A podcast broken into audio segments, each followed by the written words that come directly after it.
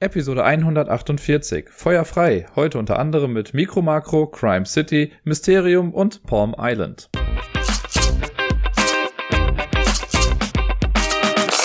Moin, moin, hallo zusammen, hier ist der Dirk vom Ablagestapel mit der neuesten Folge. Und äh, ja, ich habe letzte Woche hier und da ein bisschen was spielen können. Es war nicht ganz so viel, sechs Spiele waren es und davon haben wir die meisten schon mal hier schon mal irgendwie gehört. Deswegen könnte es sein, könnte, dass es heute ein bisschen schneller geht. Aber wir kennen mich ja, Mal schauen, wie ich so durchkomme. Das erste Spiel, das ich letzte Woche gespielt habe, ist das letzte Spiel, das ich letzte Woche gespielt habe, zumindest oder vorgestellt habe. Und das ist Rosetta The Lost Language. Das ist dieses äh, kommunikative, visuelle Spiel, was, glaube ich, so ein bisschen schwierig war darzustellen oder halt äh, ja zu erklären in einem Audiomedium. Aber das Spiel ist echt toll. Ich habe es ja letzte Woche zweimal mit Gerda gespielt, quasi face to face. Und seitdem, ich glaube Montag oder Dienstag hat es angefangen, äh, spielen wir das auf dem Discord. Die erste Runde habe ich gemacht und jetzt mittlerweile sind wir schon halt in der dritten Runde, die läuft gerade um Discord. Und das funktioniert eigentlich ganz gut. Denn ähm, wir haben das jetzt so gemacht, dass ich dann immer ein Foto mache von einer Ortskarte und einer Inschriftskarte, zwei Fähigkeitskarten drunter setze, die ich halt hier random dann äh, ziehe. Und äh, das, da mache ich ein Foto von, schicke das in den Discord und die anderen, dann haben die halt Anhaltspunkte, weil viel mehr braucht man eigentlich nicht. Normalerweise im Spiel ist es ja so, dass man dann diese Kärtchen hat, auf die man dann die Begrifflichkeiten draufschreibt und der Autor wird das dann in seine Sprache übersetzen. Äh, das machen wir jetzt halt dann einfach auch über Fotos. Wir diskutieren über den Chat, über das, was es sein kann und machen jetzt äh, im Moment aber ganz coole Emoji-Abstimmungen, um zu klären, nach welchem Begriff wir jetzt fragen. Und dann setzt sich der Autor hin, macht irgendwie auch ein Bild oder zeichnet das irgendwie, macht ein Foto davon, stellt das dann wieder in den Discord und dann wissen wir halt Bescheid und können dann weitermachen. Das klappt wunderbar. Das Spiel ist echt toll. Das gefällt mir richtig, richtig gut. Die erste Runde war noch so ein bisschen schwierig für mich, aber ich glaube, da kam noch ein bisschen zusammen, dass ich generell so ein bisschen, bisschen, ich will nicht sagen am Limit gerade bin, aber gerade alles nicht so einfach. Zum Beispiel bin ich halt äh, noch wieder immer noch krank, aber da komme ich später nochmal zu. Ja, aber irgendwie wurde der Ton gefühlt so ein bisschen ruppiger äh, auf Discord und irgendwie, ja, sind die sich so ein bisschen angegangen. Das fand ich ein bisschen schade und schwierig, deswegen habe ich da am Ende nochmal meinen Senf zugegeben. Seitdem läuft aber total gut. Ich finde es klasse. Und die äh, sind alle sehr eifrig mit dabei. Das ist gerade auf jeden Fall der aktivste Channel, den ich auf dem Discord habe. Ich überlege noch, dass ich den in den extra äh, Channel packe weil das eigentlich der auf dem Tisch-Channel ist, wo man einfach mal so schreiben kann, was man gerade so spielt. Und da ist jetzt seit einer Woche Dauerfeuer von Rosetta The Lost Language, deswegen mache ich vielleicht einen eigenen Rosetten-Channel, wo man sich dann darüber austauschen kann. Ich kann es aber echt empfehlen. Für so eine kleine Box, ne, ich weiß schon gar nicht mehr, wie viel ich jetzt dafür bezahlt habe, aber das ist wirklich eine sehr, sehr kleine Schachtel. Es sieht erstmal nicht nach viel aus, was da drin ist. Ne? Das sind 10 Ortskarten, aber ich glaube, was sind 20 Inschriftskarten und alleine die Inschriftskarten sind so unterschiedlich da muss man sich als Autor halt schon echt Gedanken machen, wie man das umsetzt. Also man könnte nicht, ich hatte jetzt in meinem Beispiel, was ich zuerst hatte auf dem Discord, das war so eine, eine Hütte im Wald mit so einem Fluss dran, sah so ein bisschen dschungelmäßig auch aus.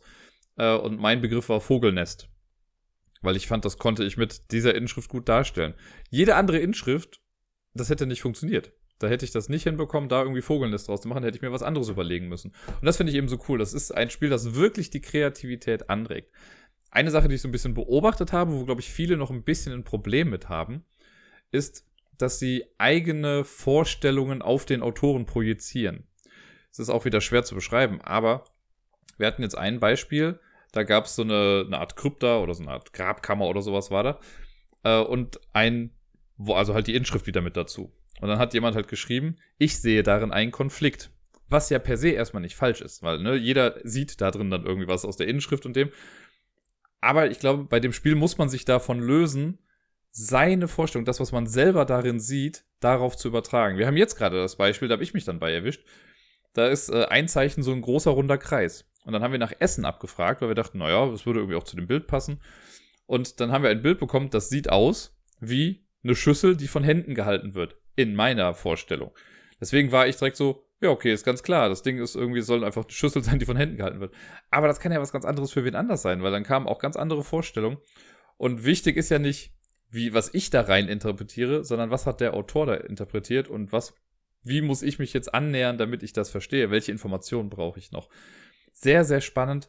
Wenn man den Film Arrival geguckt hat, der mit den Außerirdischen, die so auf die Erde kommen, mit denen man dann kommuniziert, das ist ein ähnliches Ding. Also ich meine, es gibt diese ganze das ganze Ding mit der Schrifterkennung, mit dem Rosetta Stone und sowas, wird hier spielerisch echt ganz gut meiner Meinung nach rübergebracht, weil es echt ein cooler Prozess ist, sich so Mastermind-mäßig äh, an die wahre Bedeutung heranzutasten. Und man erfährt ja mittendrin auch noch eine ganze Menge mehr. Klar, wenn man jetzt irgendwie einen Begriff vorgibt, der absolut nichts damit zu tun hat, dann kann man doch einfach sagen, nee, darüber mache ich mir jetzt auch keine Gedanken mehr. Ne? Wenn ich jetzt, wenn Vogelnest der Begriff ist und Mikrowelle wird gefragt, dann werde ich jetzt wahrscheinlich nicht ähm, mir da noch was zu ausdenken. Aber manchmal, also ich habe ja schon mal das Beispiel gemacht, ne, dass man durch äh, Wasser und durch Mensch dann mit Wassermensch auf den Pirat gekommen ist. Dann kann man das irgendwie so ein bisschen darstellen. Das finde ich einfach sehr, sehr schön an dem Spiel. Und ja, ich habe ja schon gesagt, ist eine klare Empfehlung meinerseits. Damit kommen wir zum nächsten Spiel und das ist quasi auch das Highlight der letzten Woche für mich gewesen. Ich wusste im Vorfeld schon, dass mir das sehr gefallen wird. Durch die, das spoilert das Ganze jetzt vielleicht auch schon so ein bisschen, durch die ganze Marketingkampagne, die im Vorfeld da aufkam, durch den äh, Online-Fall, sage ich mal, den man lösen konnte und alles, was ich so bisher darüber gesehen habe, wusste ich, dass das ein Spiel ist, das mir einfach sehr, sehr gut gefällt. Letzte Woche kam dann endlich Micro Macro Crime City bei mir an. Das ist äh, beim Pegasus Verlag erschienen in Kooperation mit Hardboiled Games, die auch schon für La Cosa Nostra verantwortlich sind und äh, hier Edition Spielwiese. Und ja, ihr habt es vielleicht ja schon so ein bisschen bei Twitter oder sonst wo mal mitbekommen. Das hat ja auch einen Preis gewonnen. Ich glaube, hier bei der Fair Play Scout Aktion oder sowas war das der erste Platz.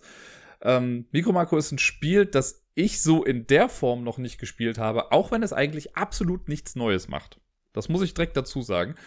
Es ist eigentlich bekannte Kunst, sehr schön verpackt. Mikro Makro ist, äh, Crime City sagte schon, es hat ein bisschen was mit Verbrechen und so zu tun. Äh, Mikro Makro hat relativ, ich versuche jetzt nicht immer jedes Mal Mikro Makro zu sagen, äh, das Spiel hat wenig Material. Es hat einen großen Stadtplan. Der ist, das steht da irgendwo drauf, ich glaube 1,10 Meter 10 mal 70 oder so. Groß, genau sehe ich es jetzt gerade hier nicht, aber ungefähr sind etwa die Größe. Also schon ein Stadtplan. Den breitet man auf dem Tisch aus, der ist komplett in schwarz-weiß gehalten, also weißer Hintergrund, schwarze Linien. Und dann gibt es in, ähm, in der Box noch Kartenpacks und kleine Umschläge, 16 Stück. Die, da muss man nach, äh, wenn man die Kartenpacks aufgemacht hat, sollte man die Karten nach Fällen sortiert, die haben dann immer so eine Überschrift und ein Symbol und sowas, sollte man die in die einzelnen Umschläge packen und dann kann es losgehen. Man nimmt sich am besten zuerst den Einführungsfall, der besteht, glaube ich, nur aus fünf Karten und erklärt einem ganz kurz, wie das Spiel funktioniert. Die Anleitung an sich ist auch total schlank. Das sind irgendwie drei, vier Seiten und es hätte wahrscheinlich auch auf eine gepasst. Man nimmt sich also so einen Umschlag. Ich habe jetzt lustigerweise das gerade mir hier, weil das Spiel seit letzter Woche einfach dauer aufgebaut bei mir auf dem Tisch liegt, damit ich immer mal so jeden Tag einen Fall machen kann. Äh, man nimmt sich einen Umschlag, dann sieht man, weil die Umschläge sind so leicht transparent, sieht man schon die Intro-Karte, das oberste Ding, die Startkarte heißt das hier. Da steht dann der Zylinder, Einführungsfall. Oben rechts in der Ecke sieht man eins von fünf, das heißt, das ist die erste von fünf Karten. Da ist noch so ein Zylinder-Symbol dabei. Anhand äh, dieses Symbols kann man alle Karten äh, identifizieren, die zu diesem Fall gehören. Normalerweise war es ja schon, oder es steht unten noch so ein Sterne-Rating drauf, wie kompliziert oder wie umfangreich dieser Fall ist. Dann nimmt man die Karten aus dem Umschlag raus und dreht die erste Karte um. Und da findet man dann äh, eine kleine Beschreibung. Jetzt steht hier zum Beispiel Einführungsfall. Ne? Fernando Branca war auf dem Weg zu seiner Stammkneipe. Dort angekommen bemerkte er, dass sein Zylinder verschwunden war. Die Kneipe befindet sich im Osten der Stadt zwischen dem Neptunpark und dem Baumarkt. Und dann soll man die Karte zur Seite legen und dann findet man die nächste Karte. Und auf der Rückseite dieser Karte steht dann drauf, findet die Kneipe. So, und dann legt man den Stapel mit der Karte oben drauf einfach mal zur Seite und dann ist schon die Aufgabe, findet die Kneipe. Das heißt, man guckt sich dann ähm, auf dem Stadtplan um und versucht halt diese Kneipe zu finden. Man hat ja dann Informationen bekommen, ne? stand ja hier im Osten der Stadt zwischen Neptunpark und so. Das sucht man dann ab. Und wenn man die Kneipe gefunden hat, dann darf man die Karte rumdrehen und gucken, ob man recht hatte. Das wird im Prinzip immer durch Koordinaten angegeben, weil es raschelt wahrscheinlich im Hintergrund immer, weil ich diesen Umschlag da gerade habe und die Karten gerade nicht wieder reinbekomme. Äh, aber so wie so ein Stadtplan halt ist, hat er halt Koordinaten und dann kann man überprüfen, ob man im richtigen Sektor gerade irgendwie zugange war.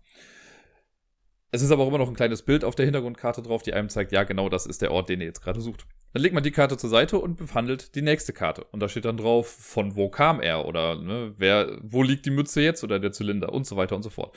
Und wenn man dann alle Karten durch hat, alle Fragen beantwortet hat, dann hat man den Fall gelöst. Das Coole ist halt, und wie das halt funktioniert, man hat ja diesen Stadtplan, auf dem, das ist ein riesiges Wimmelbild. Stellt euch, äh, wo ist Walter vor, nur in Schwarz-Weiß und jetzt nicht ganz so ja, was heißt nicht comic-mäßig. Es ist alles sehr comic-mäßig, alles sehr quirlig irgendwie gehalten, aber doch auch sehr brutal stellenweise, ist ja immerhin Crime City. Ihr habt halt eine Stadt. Da sind ganz viele kleine Männchen irgendwie drauf, die auf den ersten Blick erstmal alle total unterschiedlich aussehen. Wenn man aber genau hinguckt, dann sieht man, dass das, und das ist schwer zu beschreiben, ich habe irgendwo eine Beschreibung gelesen, da meinte jemand, das ist quasi ein zweidimensionales Daumenkino. Man sieht quasi die Sequenzen einer Geschichte auf einem Bild. Also ich sehe, wie zum Beispiel eine Person in die Stadt reinkommt, oben rechts. Und dann sehe ich sie zehn Meter weiter vorne wieder stehen. Ne, und dann steht sie vielleicht an der Ampel, dann geht sie über die Ampel drüber. Dann sehe ich, wie sie in den Bus steigt oder an der Bushaltestelle steht und da steht dann ein Bus davor und auf dem Bus steht, wo der Bus gerade hinfährt. Das heißt, dann suche ich auf der Stadt die Bushaltestelle, also des Zielortes und sehe dann da wieder vielleicht, wie die Figur wieder aussteigt. Und so verfolgt man die Leute langsam auf dem Stadtplan. Die ersten Fälle sind wirklich noch sehr einfach, weil man da in der Regel einer Person vielleicht irgendwie noch folgt und sagt, okay, die ist da lang gegangen, die macht dies, die macht das, die macht jenes, fertig. Je schwieriger die Fälle werden, desto komplexer wird das Ganze auch. Das heißt, dann werden auch Fragen auf einmal gestellt, die man so vielleicht gar nicht im Kopf hatte. Bei mir wird das der zweite oder dritte Fall. Ich weiß gar nicht mehr, wer genau das war. Ähm, oder welche, welche Reihenfolge das jetzt hatte. Da ähm, verfolgt man ein Pärchen, so viel kann ich schon mal sagen. Und dann habe ich es schon da in der, äh, ich sag mal, in der Profi-Variante versucht. Da komme ich gleich nochmal genau zu, was ist. Aber ich habe versucht, so alles schon mal zu entdecken, was mit denen zusammenhängt. Und dann gab es am Ende eine Frage, da habe ich voll nicht mit gerechnet, weil ich dachte, hä? Das habe ich doch gar nicht gesehen jetzt gerade. Und dann muss man doch nochmal nachgucken und findet dann irgendwie doch Details, die man so gar nicht in der Geschichte gesehen hatte. Und irgendwann muss man halt mehreren Personen irgendwie folgen und dann irgendwie sehen, ja, okay, der geht da lang, da trennen sich die zwei, aber jetzt muss ich ja gucken, wo geht der hin, wo geht der hin, was macht der, mit wem redet der und da treffen sie sich wieder, was ist in der Zwischenzeit passiert. Super spannendes Konzept, es macht mir so viel Spaß, mir diese Geschichten anzugucken. Der Profi-Modus, den ich eben erwähnt habe, der ist jetzt in Anführungszeichen auch nicht viel komplizierter. Normalerweise ist es ja so, dass wir wirklich den Umschlag nehmen und wir gehen Karte für Karte durch und gucken uns immer nur die aktuelle Frage an. Ne? Wo ist der Zylinder, wo ist die Kneipe, also Gedöns. Im Profi-Modus soll man es so machen, man nimmt sich die Startkarte, dreht nur die rum, kriegt die Einleitung des Falls zu hören, legt dann den ganzen Stapel beiseite und versucht den Fall so zu rekonstruieren, ohne dass man anhand der Fragen quasi noch Hilfe bekommt. Und wenn man denkt, man hat alles raus, man hat alles gefunden, was wichtig ist, dann nimmt man den Kartenstapel und geht Frage für Frage durch und muss halt dann aber auch sofort antworten, darf dann nicht nochmal irgendwie gucken. Das hat bei mir in, ich habe es glaube ich acht oder neun Fälle gemacht und in, ich sag mal jetzt mehr als der Hälfte der Fälle, die ich im Profimodus gemacht habe, hat das auch funktioniert. Es gab dann hin und wieder mal noch Sachen, wo dann eine Frage gestellt wurde, zu der ich keine Antwort hatte, wo ich dann echt nochmal gucken musste. Aber das, ähm, ja, es klappt super gut. Es macht so viel Spaß, sich hier hinzusetzen und das Ganze zu suchen. Es gibt sogar eine kleine Lupe, die noch mit dabei ist. Äh, die kann man benutzen, musste ich bisher nicht. In den Regeln steht irgendwie zwei, dreimal auch drin, so achtet darauf, dass gutes Licht herrscht. Kann ich unterschreiben, so man muss halt schon sehr genau hingucken, äh, um manchmal Sachen zu entdecken, weil manchmal drehen sich die Leute auch, ne? Oder sie steigen halt in ein Auto und da muss man das Auto finden in der Stadt. Oder sie machen sonst irgendwas. Sie nehmen halt, es gibt die U-Bahn, so Transportmittel. Damit hatten sie mich ja, ne? Ich fand es am Anfang fand ich süß.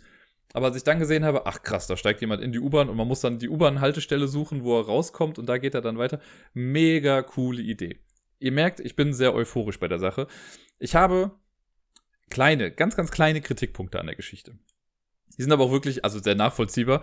Der größte Kritikpunkt meiner Meinung nach ist, es ist viel zu schnell durch. Da steht drauf, ich glaube, 15 bis 45 Minuten oder so. Ich habe die ersten zwei, drei Fälle vielleicht insgesamt in 15 oder 20 Minuten gemacht man muss sich sehr maßregeln, wenn man lange Zeit Spaß haben möchte an dem Spiel. Ne? Also ich habe jetzt wirklich mal eine Pause gemacht. Habe jetzt, glaube ich, zwei Tage lang keinen Fall gemacht. Einfach nur, weil ich nicht wollte, dass es vorbei ist. So blöd es ist. Ich habe jetzt hier noch einen Stab. Ich kann ja mal gerade gucken. Es liegt ja gerade hier neben mir. Ich habe jetzt noch eins, zwei, drei, vier, fünf, sechs, sieben Fälle habe ich jetzt noch vor mir. Und dann bin ich damit durch. Dann äh, gibt es quasi nichts mehr in der Box. Es gibt online noch, ich glaube, drei oder vier weitere Fälle. Man kann ja quasi dieses Online-Tutorial auch dazu spielen. Den Fall kann man machen. Das war auch der, der in der Marketingkampagne ein bisschen benutzt wurde auf den Postkarten.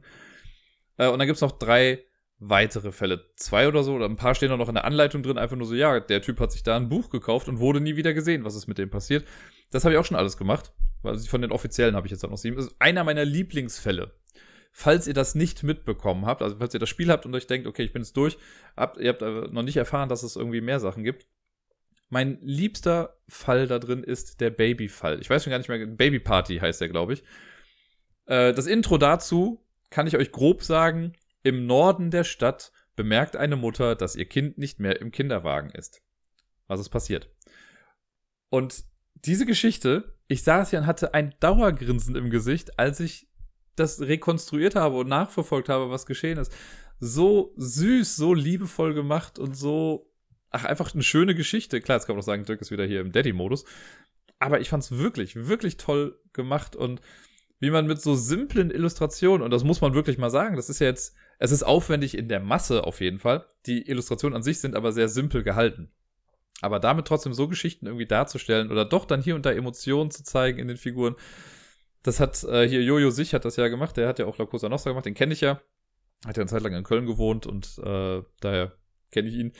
Äh, das ist echt echt toll. Und es wurde ja schon gesagt, dass, wenn das irgendwie Erfolg hat, dass sie dann auch noch weitere Pläne und sowas dann machen. Hoffe ich sehr. Ich bin mir auch sehr, sehr sicher, dass auf diesem Stadtplan hier alleine noch bestimmt zehn weitere Rätsel irgendwie versteckt sind, was heißt Rätsel, aber irgendwelche Fälle versteckt sind, die jetzt vielleicht nicht genug waren, um sie auf so eine, auf die Karten zu packen, sondern die dann so nach und nach vielleicht einfach mit äh, nochmal gesagt werden, ach übrigens, habt ihr euch mal gefragt, was mit dem und dem passiert ist. Ne? Ich habe hier und da immer mal schon Sachen gesehen, da weiß ich jetzt natürlich nicht, ob das Sachen aus den zukünftigen Fällen sind oder ob das halt wirklich so gedacht ist wie, hey, zu Weihnachten sagen wir euch, dass irgendwo noch ein Weihnachtsmann versteckt ist oder so und den müsst ihr dann finden.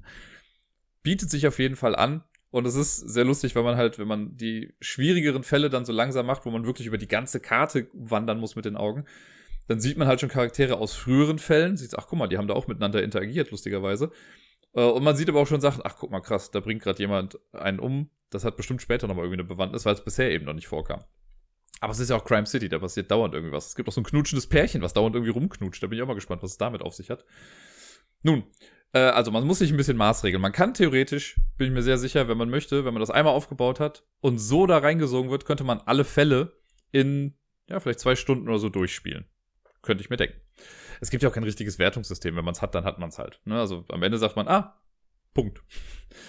ähm, der andere Kritikpunkt in Anführungszeichen. Das ist okay, also ich kann es gar nicht anders sagen, aber ich habe alle die Fälle alleine gemacht. Und äh, dann habe ich Gerda gesagt, ah, guck mal, das macht voll Spaß, willst du eigentlich auch mal gucken? Dann hat sie sich hingesetzt und hat es auch alleine gemacht. Man kann das natürlich mit mehreren machen, ich habe aber schon gemerkt, als ich das alleine gemacht habe, ich glaube, mich würde es super ablenken, wenn ich an diesem Plan sitze und mich irgendwie auf was kontrolliere, aber neben mir irgendwie immer jemand sagt, ey, guck mal hier und oh, guck mal da und guck mal da und dann müsste ich wieder zurückschauen. Hm, wo war ich jetzt nochmal? Was war dies und jetzt? Ich habe, also das ist so eine Art Spiel, da habe ich einfach Spaß dran, das alleine für mich zu machen. Ich kann mir halt vorstellen, wenn man auch mit mehr Leuten steht, weil da steht irgendwie auch zwei bis vier Leute, die müssen ja schon alle von der gleichen Blickrichtung drauf gucken, weil auf dem Kopf stelle ich mir das extrem schwierig vor. Der Plan ist halt eben so gemacht, dass man von einer Seite drauf guckt. Ne, sonst müsste es so ein Top-Down-Plan sein und das würde nicht funktionieren. Ähm, ja, und dann hast du irgendjemanden, der an der Seite vielleicht guckt, oder alle drängen sich halt wirklich an einer Seite dann irgendwie nebeneinander und sind sich im Weg und stehlen sich das Licht oder wie auch immer. Deswegen glaube ich, also für mich persönlich, je weniger, desto besser und alleine klappt es super. Ähm, ja, Genau, das war es aber eigentlich auch schon mit meinen Kritikpunkten.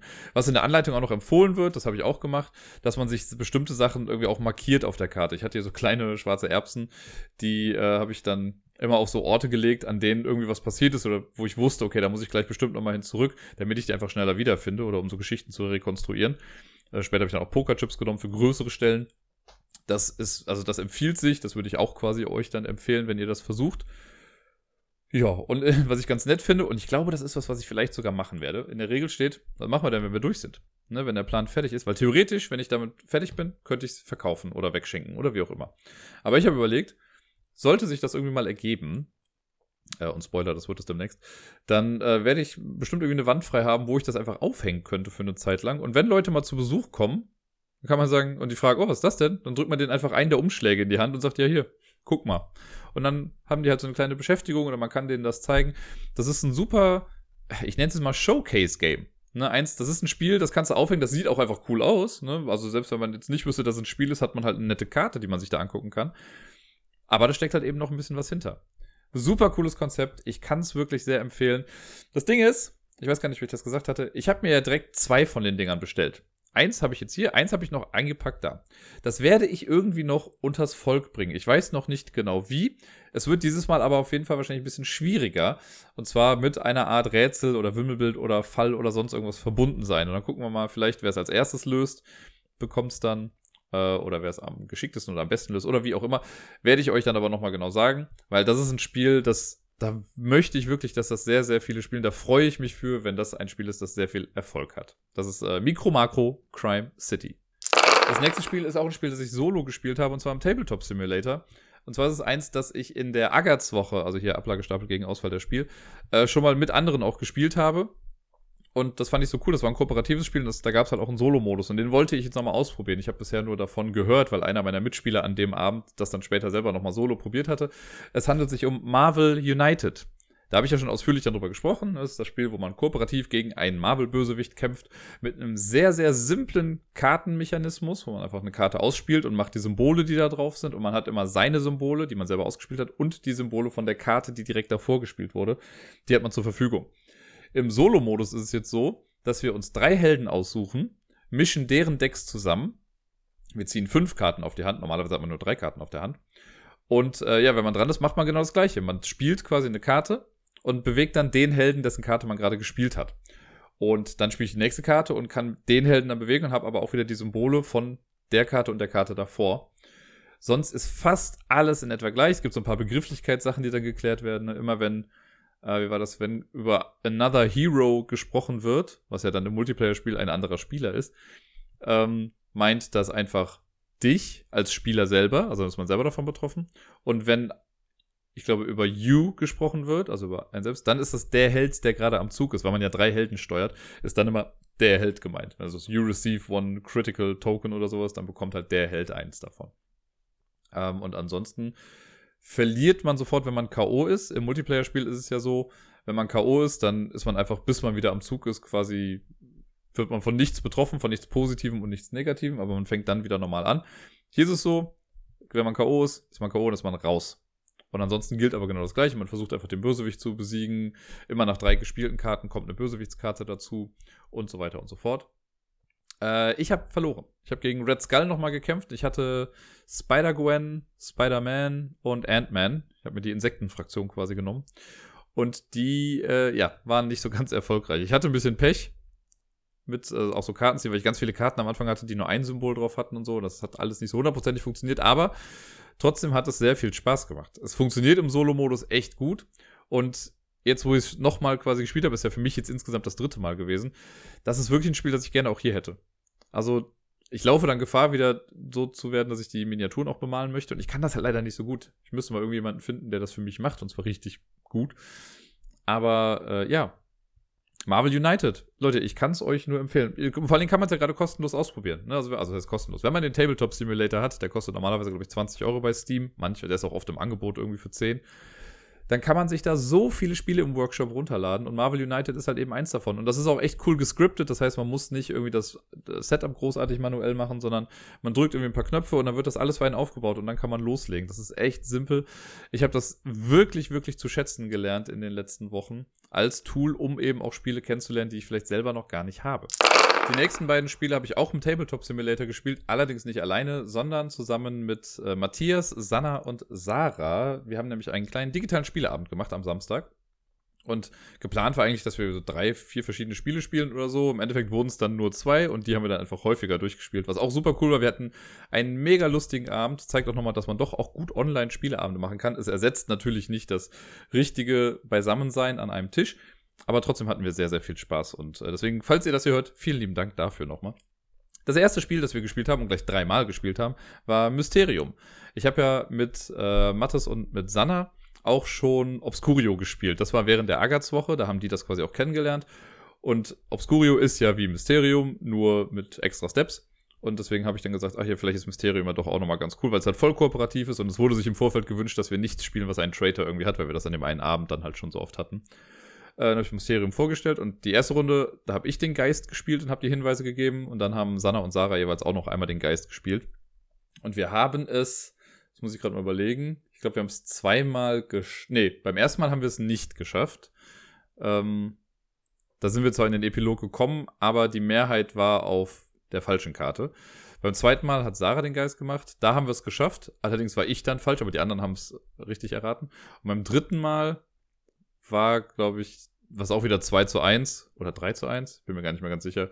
Und äh, da haben wir es auf jeden Fall auch gewonnen. Also eigentlich nur als ich Geist gemacht habe, haben wir nicht gewonnen. Leider. Schade eigentlich.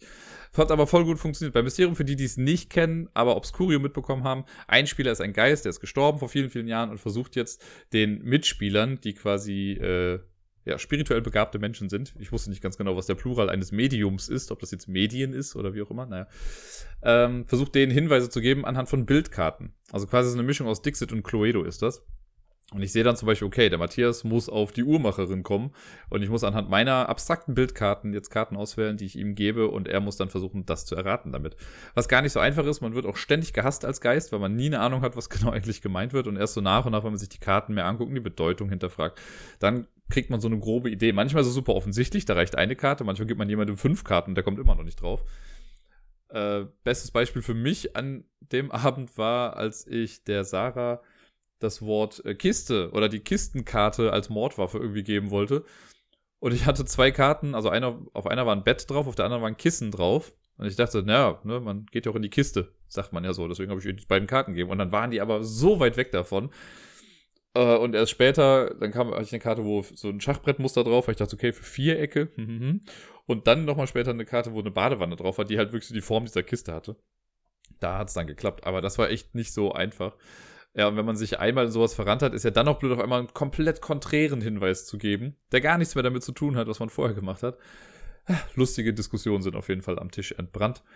Äh, und wenn dann alle quasi ihre, also jeder muss ein eigenes Set erraten, eine Person, einen Ort und eine Mordwaffe. Und wenn das geschehen ist, wenn man das innerhalb von sieben Runden schafft, dann geht man in den Epilog und im Epilog wird noch herausgefunden, wer denn wirklich der wahre Mörder ist. Das darf sich der Geist dann aussuchen. Dann werden alle Sets quasi nochmal ausgelegt ich entscheide mich dann für eine Sache als Geist, für ein Set, äh, lege das dann noch fest mit so einem Token und dann kriegen die anderen Spieler, je nachdem, wie gut sie in Anführungszeichen äh, während des Spiels waren, kriegen sie dann mehr oder weniger Hinweise und müssen das dann erraten. Das ist etwas, was bei vielen so ein bisschen sauer aufgestoßen ist in der neuen Version. Also Mysterium ist ja ein Remake eigentlich von so einer, ich glaube, russischen oder tschechischen Version. Und da gab es das noch nicht. Hier gibt es so diese Hellsichtmarker. Das heißt, wenn ich jetzt meine Hinweise verteilt habe als Geist und äh, Sanna legt jetzt ihre Glaskugel auf die Näherin, einfach um zu zeigen, ja, das ist mein Guess, dann könnten Sarah und Matthias ihre Hellsichtmarker dahinlegen, entweder mit der Häkchenseite oder mit der Kreuzseite, um anzuzeigen, ja, ich denke, du hast recht oder nein, ich denke, du hast nicht recht. Und je nachdem, ob diese Prediction dann stimmt, gibt es Klarsichtpunkte oder Hellsichtpunkte. Und je mehr man davon hat, umso mehr Hinweise kriegt man dann im Finale.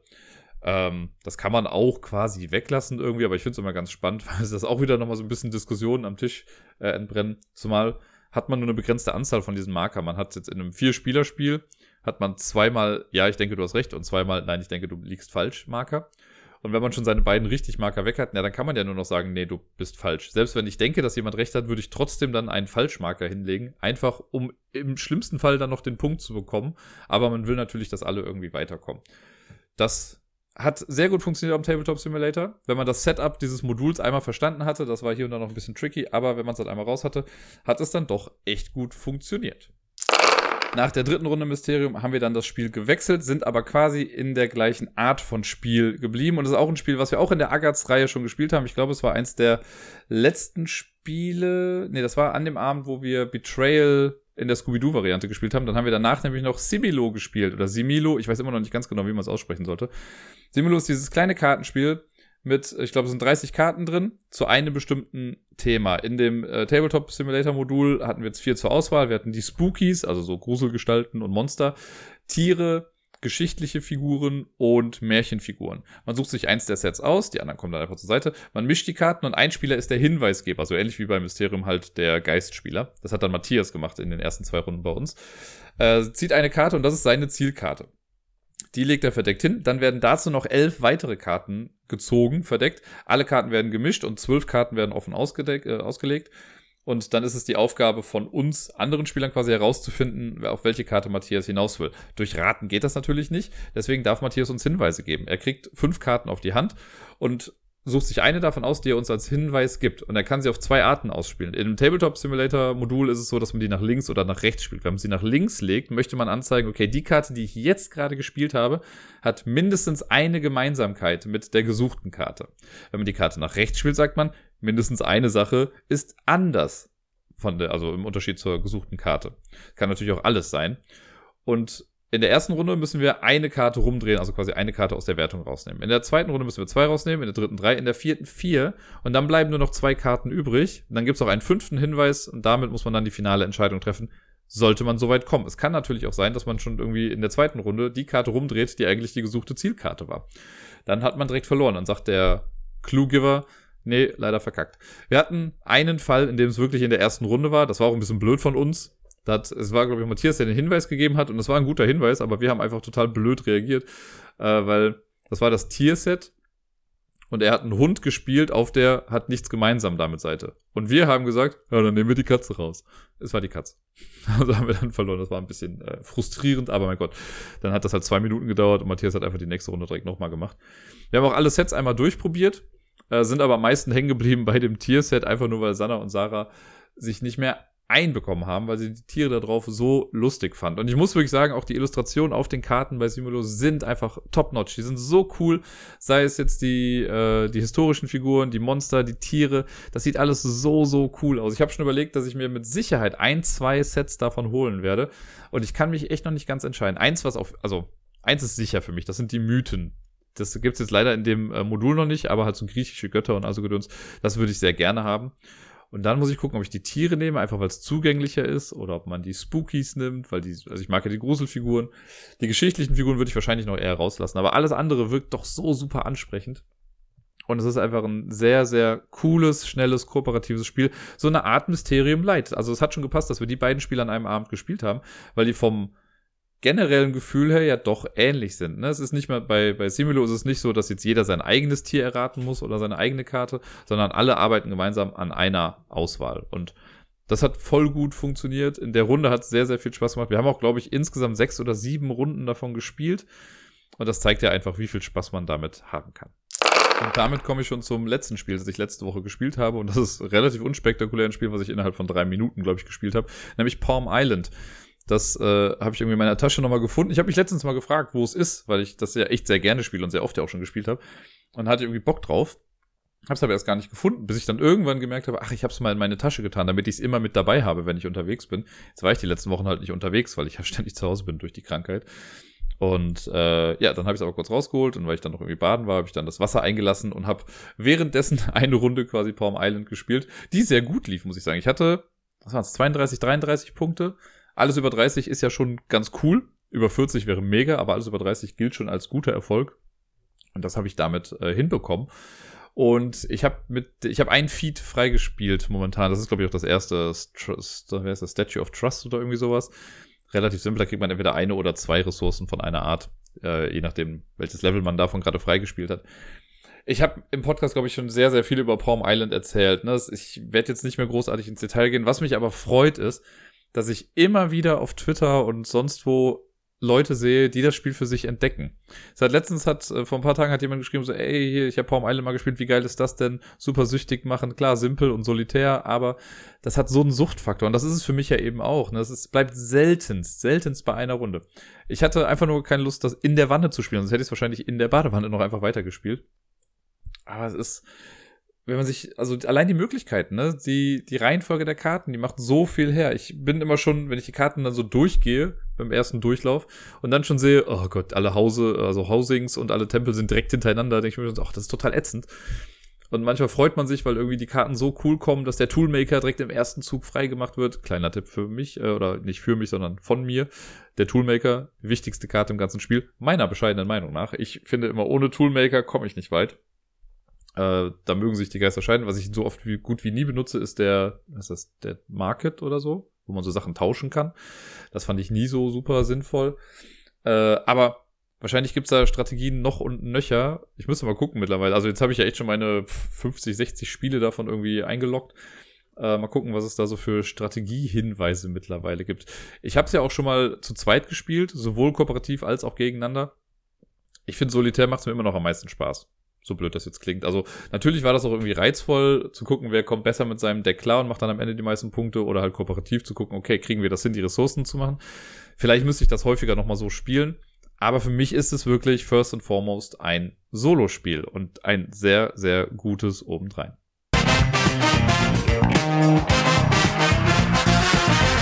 Damit sind wir bei der Top 10 Liste für heute. Und ich habe ja schon mal vor vielen, vielen Wochen angekündigt, dass äh, ich vorhabe, einen Vorschlag vom Discord aufzugreifen, bei dem es um eine kleine Reihe ging an, äh, von Top 10 Listen und zwar quasi ein Quartett.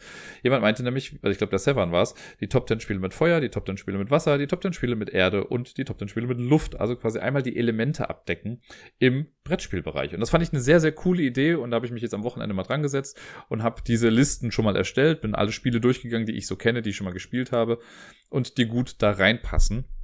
Und heute, der Titel der Episode verrät es ja auch schon so ein bisschen, ist Feuer an der Reihe. Das heißt, das sind meine Top 10 Spiele mit Feuer. Natürlich nicht wirklich jetzt immer mit echtem Feuer, sondern die das Thema Feuer auf die ein oder andere Art und Weise behandeln. Ich habe schon auch geguckt, dass jetzt nicht nur Spiele drankommen, die ich, also die ich so an sich ähm, ja toll finde oder die nach meinem persönlichen Gusto ganz weit oben sind, sondern die das Thema Feuer auch mehr und mehr behandeln. Das wird hier und da ist das mal so ein bisschen rumgedreht und das ist auch nicht immer hundertprozentig nachvollziehbar und wahrscheinlich denken Leute von euch auch immer so, hey, es gibt doch Spiele, die viel besser dazu passen. Ja, dürft ihr gerne in die Kommentare irgendwo reinhauen, kommt auf Discord und sagt mir eure Meinung oder schreibt es bei Twitter oder sonst wo. Ähm, manchmal vergesse ich auch manchmal einfach Sachen. Ne? Und ich habe ja auch wirklich nur die Spiele genommen, die ich jetzt selber kenne oder die mir schon mal irgendwie begegnet sind. Heute ist nämlich, ich glaube, heute ist ein fast schon ein Novum, denn es ist ein Spiel auf der Liste, das ich selber noch gar nicht gespielt habe. Ich habe gesehen, wie es gespielt wurde. Ich stand daneben, ich habe es gesehen, ich hatte es schon mal in der Hand. Ich habe selber aber noch nicht geholt und nur selber noch nicht gespielt. Äh, aber das passte einfach wie die Faust aufs Auge hier. Deswegen musste das mit auf die Liste. Die Top 10 Spiele. Und das erste Spiel ist direkt ein bisschen weird, denn ich werde es erwähnen, ich werde aber nicht erklären, warum. Es ist Charterstone. Punkt. Charterstone ist ein Legacy-Spiel.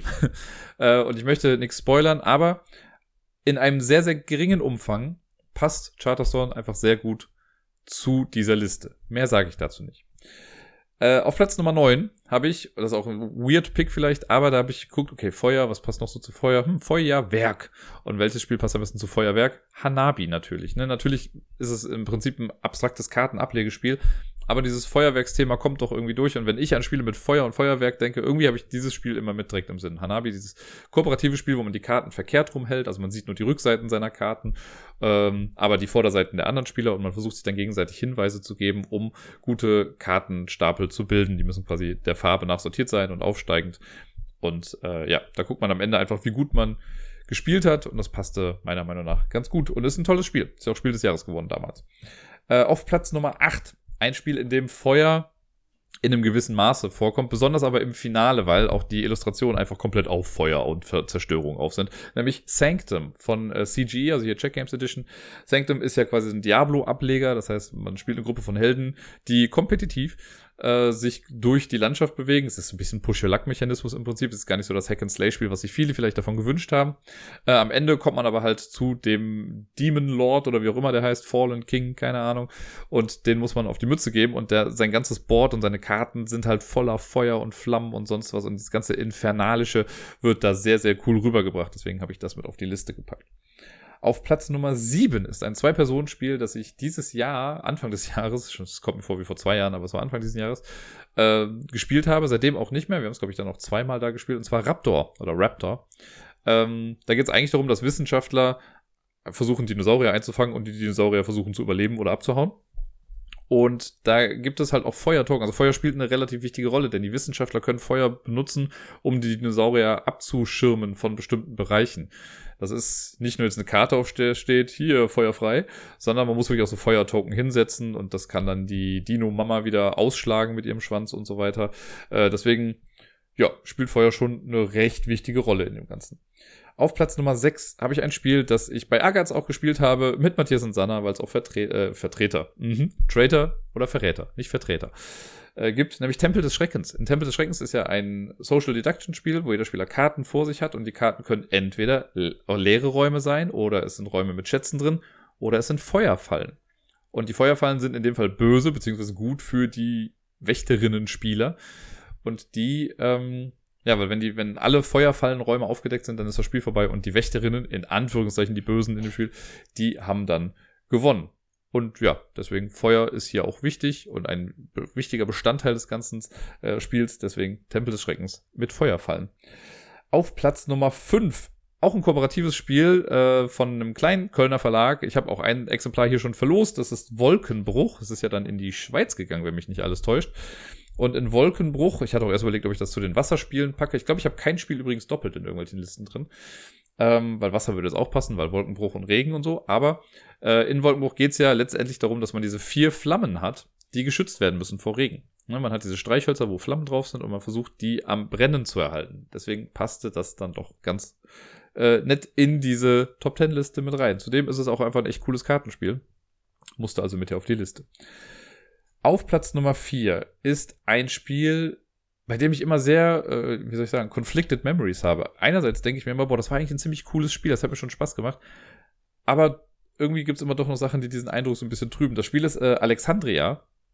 Äh, also Library in Cinders heißt das, also eine, äh, die Bücherei in Flammen. Und da geht es halt um die Bücherei von, oder die Bibliothek von Alexandria, die ja dann in Flammen aufgegangen ist. Und man baut am Anfang diese Bibliothek, die sieht auch jedes Mal so ein bisschen anders aus. Das ist ein ganz netter Mechanismus, wie die zusammengestellt wird.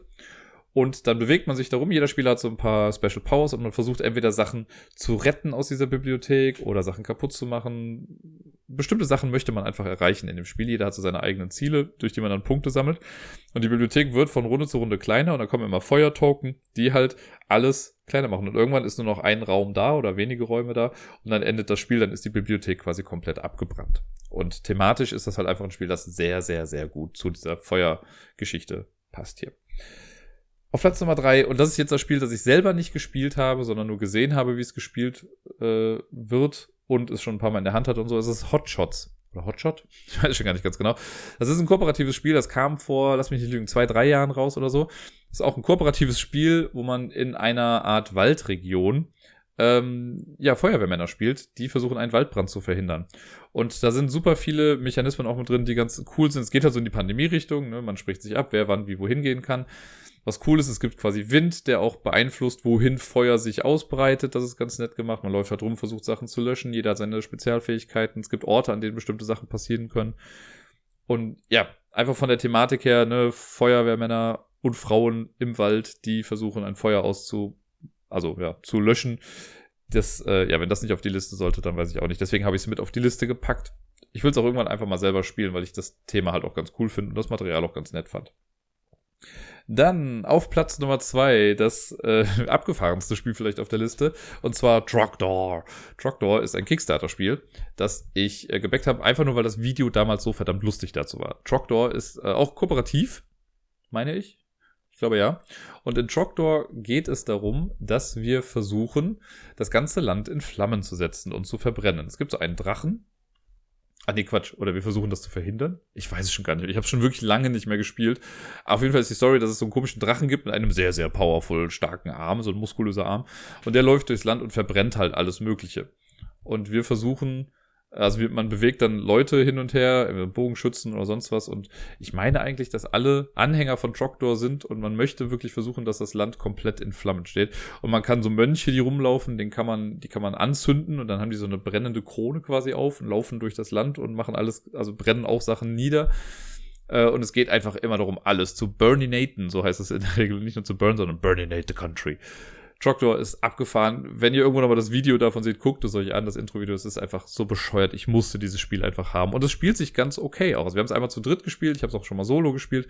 Klappt wunderbar. Es ist jetzt nichts, was irgendwie so ein Top-Shelf-Game ist. Aber wenn man mal einen lustigen, sinnlosen B-Movie-Spieleabend machen möchte, würde das sehr gut dazu passen. Und damit komme ich zu Platz Nummer eins. Ein Spiel, was ich äh, auch leider nur einmal bisher gespielt habe, auf der Spielemesse vor drei Jahren oder zwei Jahren. Ähm, es gibt schon viel länger. Es hat aber viel zu lange gedauert, dass ich es mal gespielt habe, ist Flashpoint Fire Rescue. Ich glaube, es heißt Fire Rescue im Untertitel. Das ist auch, Feuerwehrmänner gehen in ein Haus rein und versuchen, das Feuer zu löschen, Leute zu retten und müssen sich absprechen und koordinieren und dann ganz Backdraft geben. Also das Feuer kann sich ausbreiten, kann explodieren und also Geschichten. Da muss man gut die Regeln vor allen Dingen verstehen. Ich weiß, als wir es gespielt haben, haben wir auf jeden Fall auch was falsch gemacht, weil wir das Feuer, glaube ich, zu krass behandelt haben. Wir haben, glaube ich, Regeln für das Feuer zu gut ausgelegt, sodass das schneller sich ausbreiten konnte und so. Aber trotzdem, ich mag ja generell so Spiele, deswegen mag ich ja Pandemie auch so gerne, wo man als ein Team an eine Sache rangeht und sich dann abspricht und sagt, okay, ich gehe jetzt in den Feuerwehrwagen, ich fahre den nach da, dann kann ich von außen das löschen, du gehst dann rein, machst die Tür auf, dann wird das zwar explodieren, aber dann kann er von der Seite rein und so weiter und so fort. Sehr, sehr cool. Äh, das hat auch so viele Erweiterungen schon bekommen. Ich meine, das gibt sogar als App, wenn mich nicht alles täuscht.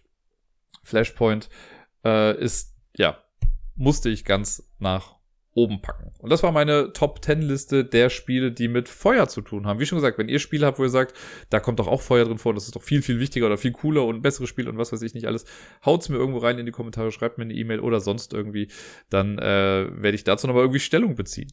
Nächste Woche geht's dann weiter mit dem nächsten Element. Ich weiß noch nicht ganz genau, welches wird, aber ich denke mal, es könnte auf Wasser hinauslaufen.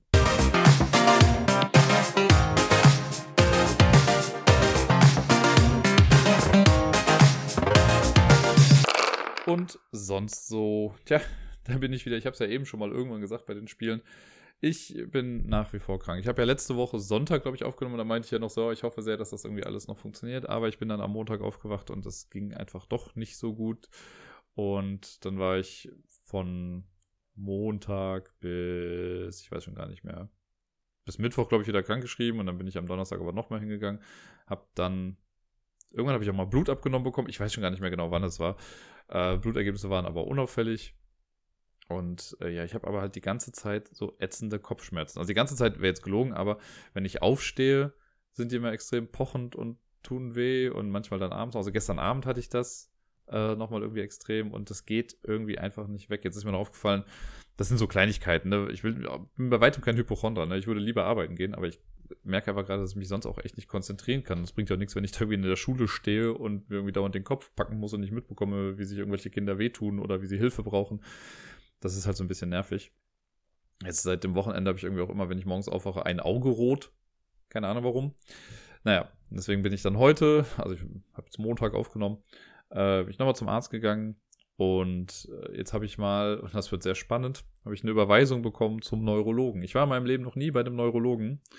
Bin sehr, sehr gespannt, was dabei rumkommt, ob die irgendwie einen Scan machen oder ob ich mit der einfach nur spreche und sie sagt, reißen sie sich zusammen. Man weiß es nicht ganz genau. Ich bin auf jeden Fall jetzt nochmal die ganze Woche krankgeschrieben. Äh, ja, es ist halt schon krass, weil das ist jetzt schon die ja, vierte Woche in Folge. Und es gibt ja auch Momente, wo ich mir denke, ey, es ist gerade alles total cool, alles easy peasy, meistens halt abends, wenn ich den Tag dann irgendwie hinter mich gebracht habe. Ähm, aber so morgens bis mittags, also auch jetzt gerade, ja, schwierig. Aber mal gucken. Ich drücke mir die Daumen, dass das irgendwie besser geht und dass morgen beim Neurologen jetzt nicht großartig was, was Schlimmes irgendwie rauskommt oder so. 2020 ain't over, ne? Aber ich versuche ja positiv zu denken und das Ganze gut hinter mich zu bringen. Hat halt einen kleinen positiven Nebeneffekt, dass ich ein bisschen mehr Zeit mit dem Miepel noch habe. Das macht die Zeit auf jeden Fall ein kleines bisschen erträglicher. Auch wenn ich halt tagsüber dann immer noch mal irgendwie schlafe, weil ich halt nachts ja auch oft aufwache wegen der Kopfschmerzen und so. Aber gut, das habe ich gesagt, positiv denken, das wird schon irgendwie alles und äh, genau, wir gucken mal. Ja, ansonsten habe ich letzte Woche, ich habe ja schon gesagt, dass wir auf dem Discord viel geschrieben haben. Ich, hab wirklich, ich bin wirklich sehr dankbar dafür, dass der Discord gerade so belebt ist, dass da so viel passiert an verschiedenen Stellen. Äh, es scheint gerade ein Ort zu sein, an dem sich Leute gerne austauschen finde ich super. Und so nach und nach kommen auch immer mehr Leute mit ins Gespräch, gerade über diese Sache mit hier äh, Rosetta, The Lost Language, da machen jetzt viele mit. Und auch sonst, wir starten jetzt gerade äh, einen erneuten Versuch, Civilization 6 in der großen Runde gegeneinander zu spielen. Ähm, da wurde dann halt einer einen Code ge gepostet und da joinen jetzt gerade so nach und nach Leute. Aber mal sehr gespannt, wie es geht. Wir haben schon versucht, eine Runde zu starten, die ging aber dann irgendwie nicht, weil ich nicht mehr ins Spiel reingekommen bin. Äh, irgendwie wurde mir das nicht mehr angezeigt, das war ein bisschen schade. Aber jetzt starten wir nochmal in großer Runde neu. Mal gucken, was das so gibt. Und generell habe ich auch meinen Twitch-Stream ein bisschen äh, ja aufgemotzt, könnte man sagen. Ich habe ja letzte Woche Spike revealed und den habe ich jetzt so ein bisschen mehr mit eingebunden in die Streams. Und vor allen Dingen kann man jetzt mit den Kanalpunkten äh, den Stream ein bisschen anpassen. Das heißt, man kann sagen, äh, hier, ich gebe 500 Kanalpunkte aus. Kanalpunkte ist so ein Twitch-Ding. Wenn man lange bei jemandem zuguckt und dem folgt, dann kriegt man halt so Kanalpunkte und kann dann Belohnungen in Anführungszeichen freischalten. Und bei mir ist das jetzt, dass man Spike ändern kann. Also ne, kann dann entweder lieb gucken, traurig gucken oder ja, äh, mad, also sauer oder so gucken. Äh, sieht auch ein bisschen excited aus manchmal. Äh, das kann man also einfach machen und man steuert das selber. Das heißt, man drückt da drauf und er ändert sich automatisch. Ich muss da gar nichts machen. Und man kann Kamerafilter aktivieren, man kann die Kamera irgendwie mal drehen, man kann eine Szene ändern, man kann sich eine Karte zeigen lassen aus dem Kartendeck. Einfach so ein paar Spielereien. Äh, mir war halt einfach nur wichtig, ich mag es halt nicht so gerne bei Streamern, wenn ich irgendwie zugucke und die haben dann eine Belohnung, die die komplett rausreißt. Ich bin, glaube ich, gerade gegen die Kamera mal wieder, äh, gegen die Kamera, gegen den Popschutz hier gekommen. Äh, aber wenn die halt was machen, sowas wie, ja, steh auf, mach 20 Liegestütze. Ja, cool. So, ne, dann macht die Person das halt. Das ist für viele halt vielleicht lustig, ne, sich das dann anzugucken und sagen so, ha, tanz mein Affe. Ich finde das aber blöd, wenn ich gerade auch vor allem irgendwie was am Erzählen bin und dann sagen muss, ja, okay, jetzt muss ich kurz unterbrechen oder mitten in dem Spiel dann was machen muss. Und das sind jetzt alles so Effekte, bei denen ich gar nichts machen muss. Ich kann weiter mein Zeug machen. Ich gucke natürlich trotzdem auch gerne irgendwie drauf, einfach weil es auch ein bisschen lustig ist gerade. Ähm, aber so haben Leute von außerhalb Zugriff auf Sachen, die meinen Spiel- und Redefluss nicht unterbrechen. Und das war mir wichtig, und das finde ich cool. Da kommen noch ein paar neue Sachen mit rein. Ich will auch so hier Stimme ändern und sowas. Das kann man damit auch machen, glaube ich. Und dann, äh, ja, haben die Leute auf jeden Fall ein bisschen was zu tun, während ich dann den Stream abhalte. Und viel mehr, da ich jetzt ja auch nicht viel gemacht habe letzte Woche, kann ich über das und sonst auch gar nicht erzählen. Also ich kann auch sagen, dass heute Abend, das ist jetzt gerade Montag, der 9.11., äh, heute Abend findet Lampalooza wieder statt. Der Wookie wird durch den Abend führen. Der hat mich ja letztes Mal, also uns letztes Mal besiegt. Nicht nur mich, aber es war sein erklärtes Ziel, mich zu besiegen und das hat er geschafft. Äh, er wird durch den Abend führen. Ich bin sehr gespannt. Er kommt heute nochmal irgendwann vorbei und bringt das äh, übliche Lampalooza-Paket irgendwie vorbei. Und dann schauen wir mal. Er hatte nur mal irgendwann mir gespoilert, dass er sich ein Kostüm besorgt hat für den Abend. Ich bin sehr gespannt, was es für ein Kostüm wird. Wenn ihr Lust habt, schaltet gerne rein. Um 20 Uhr geht's los auf twitch.tv slash Ablagestapel. Ist immer sehr lustig, eine nette Chat-Community auch da, die da mit bei ist. Und es werden auch immer mehr und mehr Stammzuschauer. Ähm, ja, würde mich und bestimmt auch die anderen Lampen sehr freuen, da mehr und mehr Leute zu sehen. Das soll es dann aber erstmal für heute gewesen sein. Ich habe es ja predicted, dass es etwas kürzer werden könnte dieses Mal. Ich wünsche euch allen eine wunderschöne Woche. Bleibt gesund und spielt viel. Bis dann.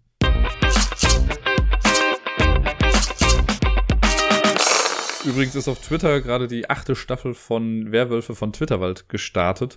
Und meine Fresse ist das ein Start. Ich habe dieses Mal ein bisschen was geändert. Ne, ich habe jetzt mal gesagt, dass ich nicht verraten werde, wer welche Rolle hat. Also auch nicht Werwölfe und sonst irgendwie was, sondern nichts wird verraten.